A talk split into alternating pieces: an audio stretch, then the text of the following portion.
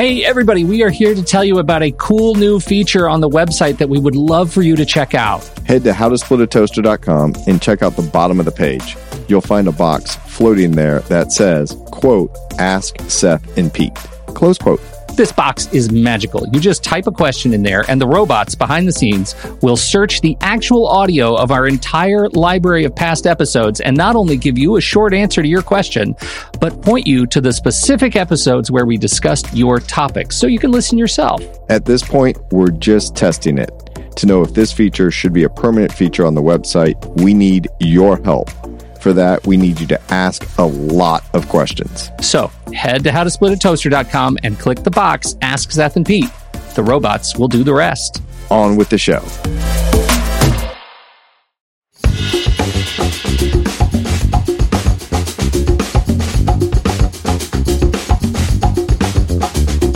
Welcome to How to Split a Toaster, a divorce podcast about saving your relationship from True Story FM. Today, Florida's reforming alimony. What does that mean for your toaster?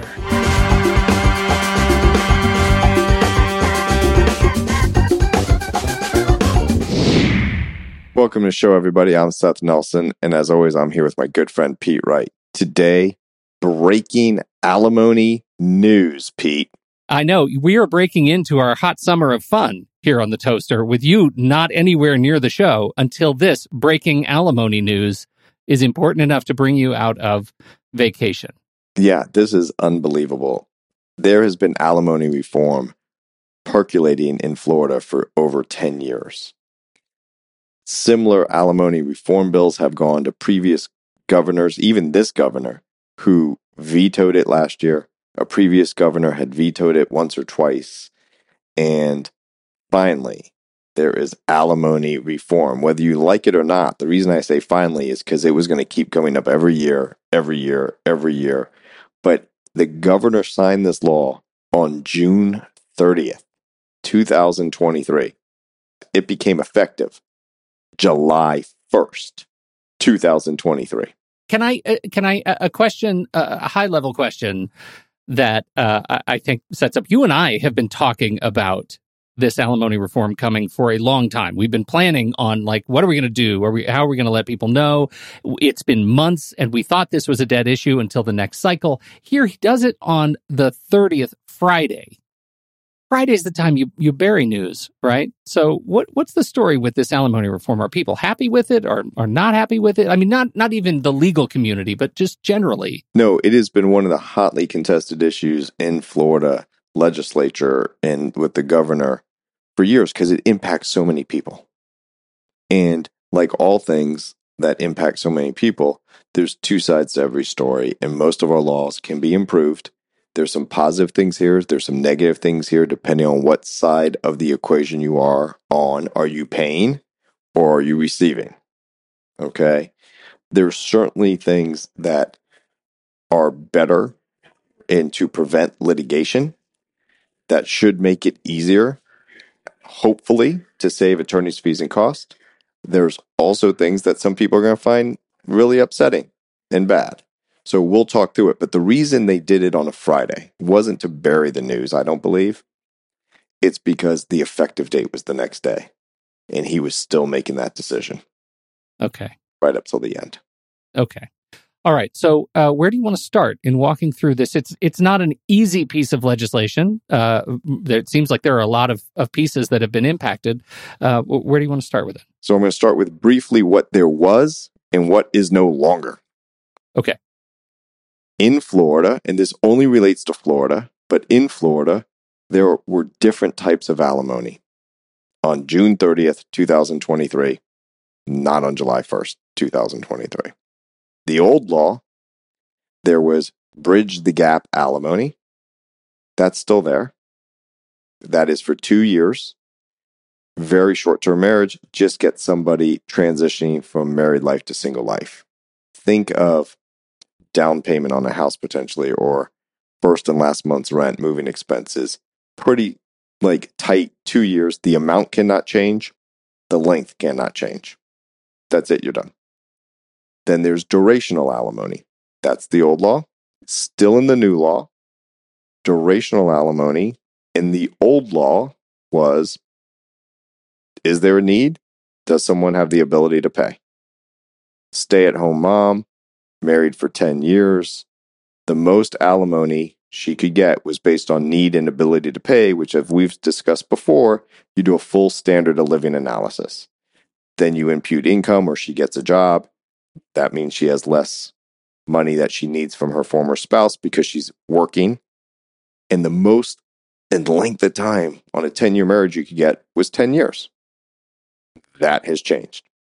There was also rehabilitative alimony. Rehabilitative alimony? You want to go back to school. You want to get an education. You want to get a certificate so you can get a better job. That's still here. Little nuanced modifications. Then there was permanent alimony. And we discussed it before. This is why people hate lawyers. We use the word permanent alimony. It doesn't really mean permanent. It means until either party dies, until someone is in a supportive relationship, they're sharing a bank account with someone, they're living with someone else, they're commingling their assets, they're spending money on each other's children. There's all these factors to prove a supportive relationship. If someone loses their employment, there's a modification. You can't pay the alimony, you can't afford it anymore. So it's permanent unless. Exactly. Or if you retire. But you had to actually retire. And then when you retired, we talked about before, you get the pleasure of going back to court to say, I can't pay my alimony anymore. I'm 72 years old. I'm still under this alimony obligation. I just retired. I can't afford it anymore. I'm living off my retirement, not off my huge income I had before. But you have to go to court and argue about it. Okay? Yeah. Okay. Permanent alimony in Florida no longer exists if you have a case pending as of July 1st, 2023, or a case after July 1st, 2023. It is gone. It is no longer the law of Florida. Permanent is done. That seems huge. That seems like the big deal. Huge. That's the big headline. Permanent alimony no longer in Florida. For cases that have already been, like if you're currently paying permanent alimony because your case was settled and closed 5 years ago, it's still in effect. Is that correct? You're still under that court order. And we're going to get to this, okay? Because you're talking about modifications and how does it get modified. So if you're now retired and you're under permanent alimony and you bring a suit, I think this new law applies. And that's going to get found out in the courts and by appeals. So there's going to be, like with all laws, you go to the trial court. They're going to do their best to interpret the law. Somebody's going to be unhappy with that decision. They're going to appeal it. The appellate court's going to define it more clearly. And that's going to happen all over the state in the 6 different appellate court jurisdictions. District Court of Appeals, they're called. They're not going to agree. I'm telling you now, Pete, they're not going to agree. And then it's going to go to the Florida Supreme Court to define it some more. Takes years. That's what that was my next question. How long do you think that takes? Because I imagine suits have been brought probably already, for sure. Oh, I've got cases pending right now that I'm going to apply this law to. I've got some that we're trying to set for trial that this law is going to apply to. I got others that this law is going to apply to. Any other considerations into this alimony discussion? Yes, we're about to get into them. Going to get into the nitty gritty. So stick with me on this because this is what people are going to want to know. Okay. Now what I'm going to focus on is not a modification. I'm focused on in a proceeding for a dissolution of marriage. You're getting divorced. What is the alimony law? Here it is. Okay. 1, you have to define the length of your marriage because the length of the marriage will impact the potential length of your alimony. This is if you were only married a couple of years, you're probably going to get a lot less than if you've been married for 40 years. Oh, that's true in length of time, not necessarily money. Okay. We're just talking time. Okay. Short-term marriage is anything less than 10 years. That's a change. It used to be 7 years. Now it's 10 years as a short-term marriage. Okay? Okay. A moderate term is a marriage between 10 years and 20 years. Okay. That is a change. It used to be up until 17 years. Now it's 20. Okay. Anything greater than 20 years is a long-term marriage. Does it matter how they went into defining what short, medium, and long-term is? Yes. From the date of marriage to the date you file for divorce. Okay. So what happens is people would rush to the courthouse, and people will still rush to the courthouse when they're at 9 years, 6 months, 11 months. They're going to rush to the courthouse and file before they hit this 10-year mark. Okay. Okay. So it's a rebuttable presumption. Basically, it says, look, if you're 9 years, 364 days, maybe I can go to court and say, Judge, that's 10 years. Yeah. Close enough, right? Okay. But what does that do for you? Why do we care? We care because that helps define the amount of time that you can potentially receive alimony.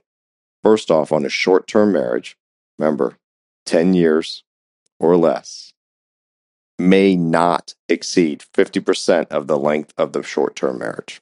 You're married for 5 years, the most you're getting is 2.5 years. And then it's just off, cold turkey. Done. That seems big too. Wow. Okay. Yeah. If it is a moderate-term marriage, 10 to 20 years, 60% the length of the marriage. Okay. Okay. So you see why there's a difference between 9 years and 11 years. Yeah, for sure. Okay. It's another 10% of time. Yeah. And then if you're in a long-term marriage, I'm going to be very particular with my words, Pete, because it's actually the long-term marriage is exactly 20 years or longer, 75% the length of the marriage. So the longer you're married in these brackets, it increases from 50 to 60 to 75. So you're married 40 years. You have a long chapter of your life with somebody. You divorce, the alimony can go up to 30 years. 75%. Okay. And then it stops. Okay. Now, here's the thing that we really need to understand. How much? We just talked about length of time of marriage, talks about how long you can receive. So first off, that's going to save a lot of time and money about arguing because it's defined, right? Yeah. So now, how much? This is a huge fight in alimony cases. What are her, I'm going to just say stay-at-home mom for ease of sake in this conversation. What are her true needs? Is she living beyond her needs? What's going on? Does she really need to have all the fanciness and luxuries of this great lifestyle? But, you know, we're going to have two houses now. Same incomes, people's lifestyles have to drop. You can still do the need analysis, but here's the kicker. You are going to potentially receive what your need is or 35% of the difference in you and your spouse's net income, whichever is less. So I'm going to say that again, and we're going to do math. Okay. Oh my goodness, I love math so much. It's brutal. Here's the deal. Let's say for easy math, a husband's making $10,000 net a month. $120,000 he brings in to his bank account after taxes are paid. Other deductions that are allowed. $120,000. Okay. And let's say we all agree that the wife can earn $40,000 take home. Okay. Okay. 120 minus 40,000, 80,000. Right? So that's the difference. But you can only get up to 35% of the difference. So times 0.35, the most that wife can get is $28,000 a year, which divided by 12 is $2,333 a month. Okay. So ultimately, in that case, she can get $28,000. She started with 40, 28. She has 68,000. He had 120 minus the 28 he pays her. He has 92,000. That's the most. Can you? I mean, it just high level contrast. It feels like the wealthier party. The alimony-paying party benefits in this under this new alimony calculation. A lot of people are reading it that way. Should I not be reading it that way? No, you can certainly read it that way because what it does is it gives this cap and it lowers the length of the duration, because duration used to be the full length of the marriage. Now it's half the length or 60%. In long-term marriages, it used to be permanent. Now it's 75%. So these are a lot of benefits for the payors, the people that are making that alimony payment. Okay. So here's a little nugget. You want to avoid having a forensic accountant figure out need and ability to pay, go through all of your expenses, and talk about credit card statements for a year, bank account statements for a year, looking at what you spent on cash, going through the grocery bill, how much is for the kids, how much is for me, how much is for her. All that analysis that we've done for year after year after year in cases, if you're going to be the payor, you can say, I don't want to do that analysis. I'm going to pay you the difference of 35% of our net incomes because that's the most you're going to get in court. And I'll settle that today. Wow. Big savings. Huge. Think of all the attorney's fees and all the litigation expenses you just paid. Now, I'm a divorce lawyer, Pete. What am I going to say if I'm on the other side of that offer? I'm going to tell my client to take it. I don't have an argument. Right? So here's what I do if I represent the payor. I'll pay you 32%. Do you want to spend all the money to go try to get 3% more? Because if you roll the dice and we do the analysis and it turns out that you only need 30%, not 32 or 35, you just lost. So there's still some gamesmanship to go on. Come on, Pete. We're divorce attorneys. You found a way. And the law just passed, and I already found a way. Okay? But the person might say, yeah, I'm willing to spend all that money, and let's go through all your bills. Yeah. Okay. Those are the big changes. So that is going to be a huge, huge change in Florida family law. Okay. One of the things I was asking were the extenuating sort of case circumstances that go into or have gone into determining alimony.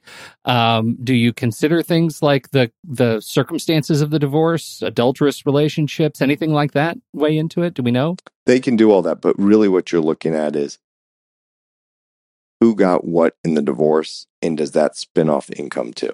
There's still all those factors that you look at when you're talking about the age and mental, emotional condition of the parties.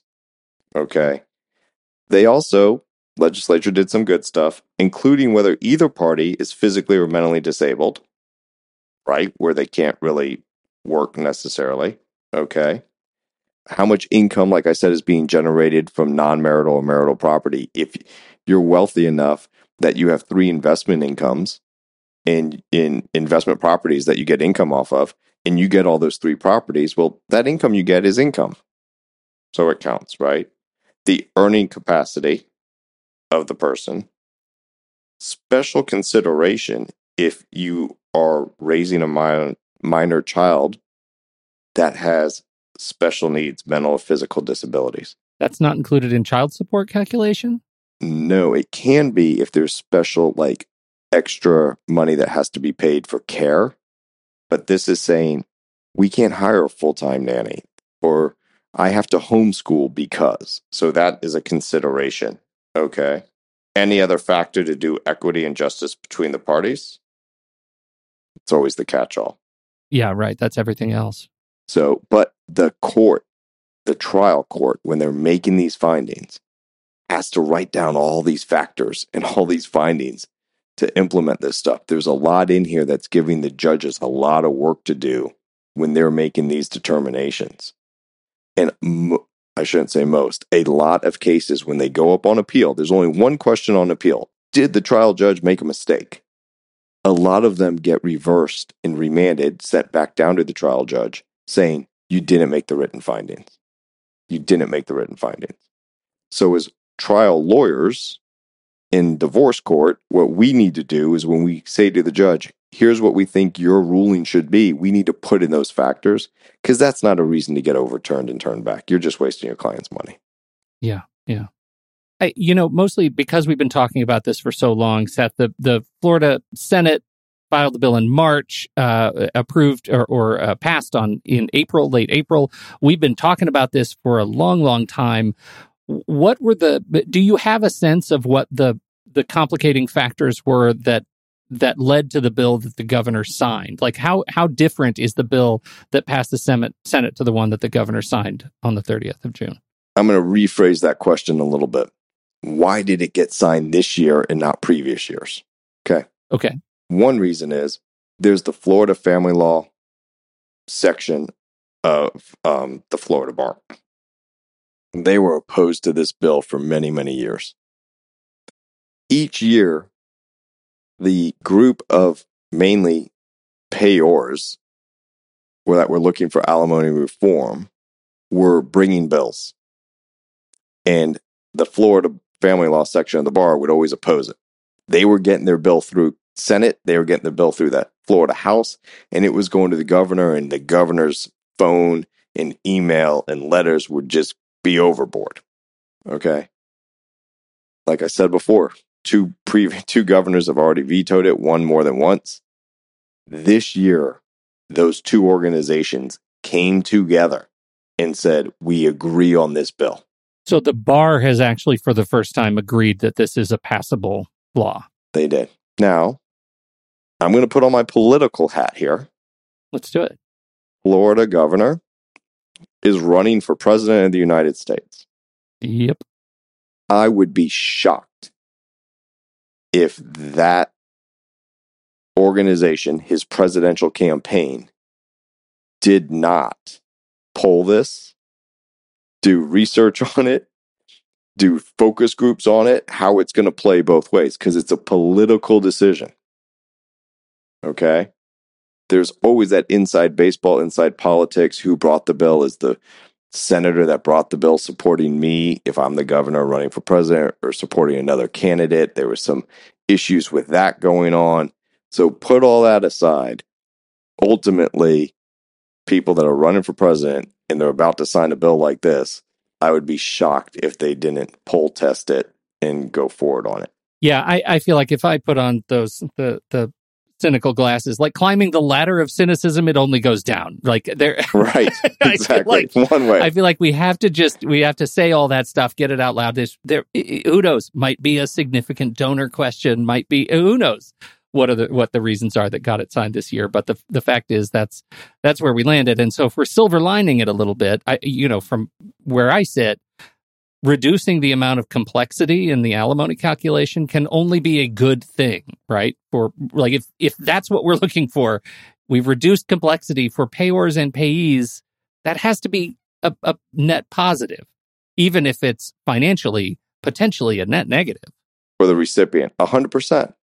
Yeah, I have initial consultations almost every single day I come to work, and my question at the front end is, how can I serve you? What are your goals for this conversation? A lot of clients don't know that, the answer to that question. So I will tell them, here's what I think your one is. Tell me if I'm right. You want information. My personal goal at the end of this is you'll say to whoever you're going to call your support system, I had a good conversation with Seth Nelson. I did not like everything he said because Florida law sucks. Yes. But I understand it a little more now, and I know what I'm facing. So if I'm sitting here having a beer with you, looking over a lake, that would be amazing. And we would say, here's what's all wrong with this law. Yeah. But in my world, this is my world. I am in this legal system. I have this law. Here's the things I think are potentially good. Old law, there's no savings component. The recipient of money in alimony wasn't allowed to put money away. Oh, now you can? That's a change? If this, well, the way I'm going to argue it, Judge, they're paying 35%. Who cares what she does with the money? They could do whatever they want with the money. Exactly. Okay, so that could be a potential savings or something good. Yes, it's less time. The recipient, there's no way to spin that other than it's bad. Yeah, for sure. Right? But for the payor, it at least defines it. And for the recipient, it defines it. Because now We're not going to go to court arguing over, I want 7 years, judge. I want to only pay 3. I want 10, right? No one walks into court and says, the max I can get is 10. Just give me 3, judge. Right.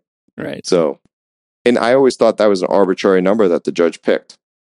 3, 5, 7. So now it helps to find. So the more clear the law is, the less there is to argue about, the less fees and cost. Yes, for sure. So that has got to be on some tabulation a win. This is a thing that, you know, it's obviously a strong check your local jurisdiction conversation, right? Because we're talking about Florida family law. But do you have any sense of how this new Florida law parallels other states? Is this a trend sweeping the nation? Yeah, Florida was behind. Okay. Not surprising. And I can say that. I live in Florida. Yeah, right. That's like when you make any ethnic joke, you can say it's okay because I'm that ethnicity. Yeah. Right. So, okay, we got to talk about something else before we go, though. I know I'm throwing a lot at you. Yeah. What happens if you're going to modify this? Oh, yeah. You mentioned that earlier. It's not the same? No. So first off, before old law, you had to actually retire and then file. Now, you are allowed to file 6 months before retirement. Okay. Because now you can know. Okay? Yeah. Now, you actually have to retire. One of the factors is, are you going to go back to work, right? You don't get to say, I'm retiring. You retire for 3 months. You terminate your alimony. Whew, they hire you back, right? Also, if you're modifying because someone's in a substantial supportive relationship, you're living with someone, old law, they had to be in the supportive relationship. I literally would have people that we would file for a substantial change in circumstance. They're living together. By the time I got to trial, they broke up. Ugh. Right? Yeah. And I will tell you, for years in my marital settlement agreements, I put in a little nugget that said, alimony will terminate upon the recipient entering into a supportive relationship. It didn't say that they had to be in one. If they entered into it, it's done. It's all or nothing. So they couldn't play that game of we broke up. Okay. If I represented the recipient, I wouldn't put that. I would say, no, you can modify it according to Florida law. But that was in a lot of my agreements. And it had worked in more than one case. I don't have to do that anymore. Because this says that if there a supportive relationship exists or has existed in the 365 days before the filing of the petition. So when you file, if you look back a year, if they were in a supportive relationship in that year, it can be modified or terminated. Wow. Because you can't play the game anymore. Yeah. There's no more racing to court. Right, or to break up or whatever the case may be. Okay. Also, this is really big because we talked about when you get to retire, you can file it before. And there is a provision in here that when you go to retire and you want to lower your alimony or terminate your alimony, the court's allowed to look at all of the assets that you received during the marriage, right, from the final judgment. You got divorced, you get half the assets. Yeah, you split the house, you get the piano, whatever, yeah. And the role in the wasteful depletion of the assets you received. Wasteful depletion. Yep. So, you have some people who are not good with their money. They receive $1 million, hypothetically, in a retirement account because their spouse controlled the money and gave them kind of an allowance during the marriage because the husband, in this case, did not handle money well. The wife was making all the money. So put them on an allowance. They get divorced. She gets $1 million in retirement. He gets $1 million in retirement. He puts it all in speculative crypto. Or just pulls it out and spends it on stuff he's not supposed to spend it on. Because He was receiving alimony and the alimony was supposed to meet his need. He depletes $1 million, cashes it out early, pays taxes and penalties, lives beyond his means. And now she goes to retire and he goes, I don't have any money. How am I going to support myself? I'm working at a drugstore. she doesn't have the liability or the responsibility to right. care so for him. So this makes point. People manage their money, and if not, fascinating. You are not going to be looking to your former spouse to keep paying when you had $1 million in retirement and you wasted it. Okay. So there's little things like that that aren't so little if you're the guy or girl or woman or man on the other side of that case. Okay. Did that cover it? Do we feel like we've done the hot news justice? We've done the hot news on alimony. Yeah. We might have another one when it comes to parenting plans because there's been changes there too. Oh, dear. Okay. Well, rack that up for season 8. It's coming around the corner. Seth, I'm glad we got you out of your vacation to read the news. I feel like I should be like on CNN now. Yeah, you really should. You really should. You've done the yeoman's work preparing for this one. Thank you so much. Thank you, everybody, for hanging out with us and this interruption in our summer of fun. The episodes continue after this one that are more summery and fun than ever. So thank you, everybody. On behalf of Seth Nelson, America's favorite divorce attorney, I'm Pete Wright. We'll see you right here next time on How to Split a Toaster, a divorce podcast about saving your relationships.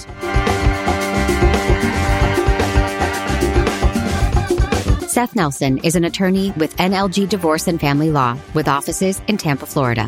While we may be discussing family law topics, How to Split a Toaster is not intended to, nor is it providing legal advice. Every situation is different. If you have specific questions regarding your situation, please seek your own legal counsel with an attorney licensed to practice law in your jurisdiction. Pete Wright is not an attorney or employee of NLG Divorce and Family Law. Seth Nelson is licensed to practice law in Florida.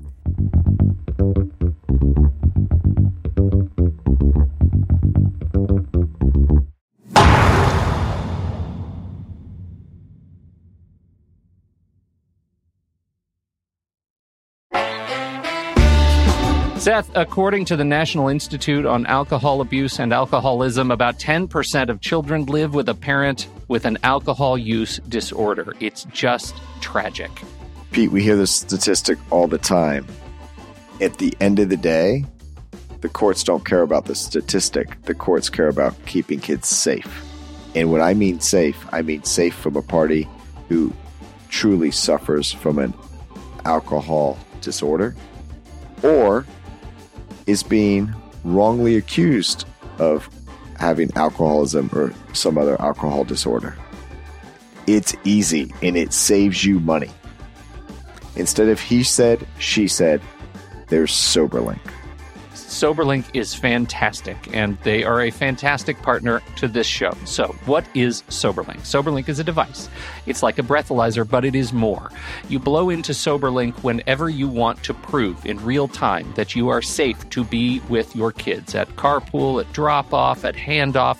Whenever you're going to be driving, you blow into Soberlink. It uses facial recognition to prove that you are the one blowing at the time that you are taking the reading. It sends it off to the people who need to know. People involved directly in your case, not to be used for publication, not to be used for social media. This just goes to the people who matter most for your case as you are collecting data. Soberlink remote alcohol monitoring has helped over 500,000 people prove their sobriety and provide peace of mind during parenting time. And Seth, word on the street is courts love it. Yeah, and it's not just when you're getting in a car. Let's be clear. People can say, never gotten a DUI. What's the issue? Well, the issue is once you're home at 5 o'clock and you're no longer driving, but you're going to start cooking and having a glass of wine, and that glass of wine turns into 2 bottles, that's now an issue. So it's not just getting in the car. It's when the children are in your care, custody, and control, are you focused on them and not using alcohol? Independent, third-party, real-time verification to support your case. I haven't been drinking. Here's the proof. Those are the words that lawyers and courts love, but here are the words you're going to love. You can save $50 off your device and get started right away at Soberlink.com/toaster. That's Soberlink.com/toaster. Thank you to Soberlink for sponsoring this show.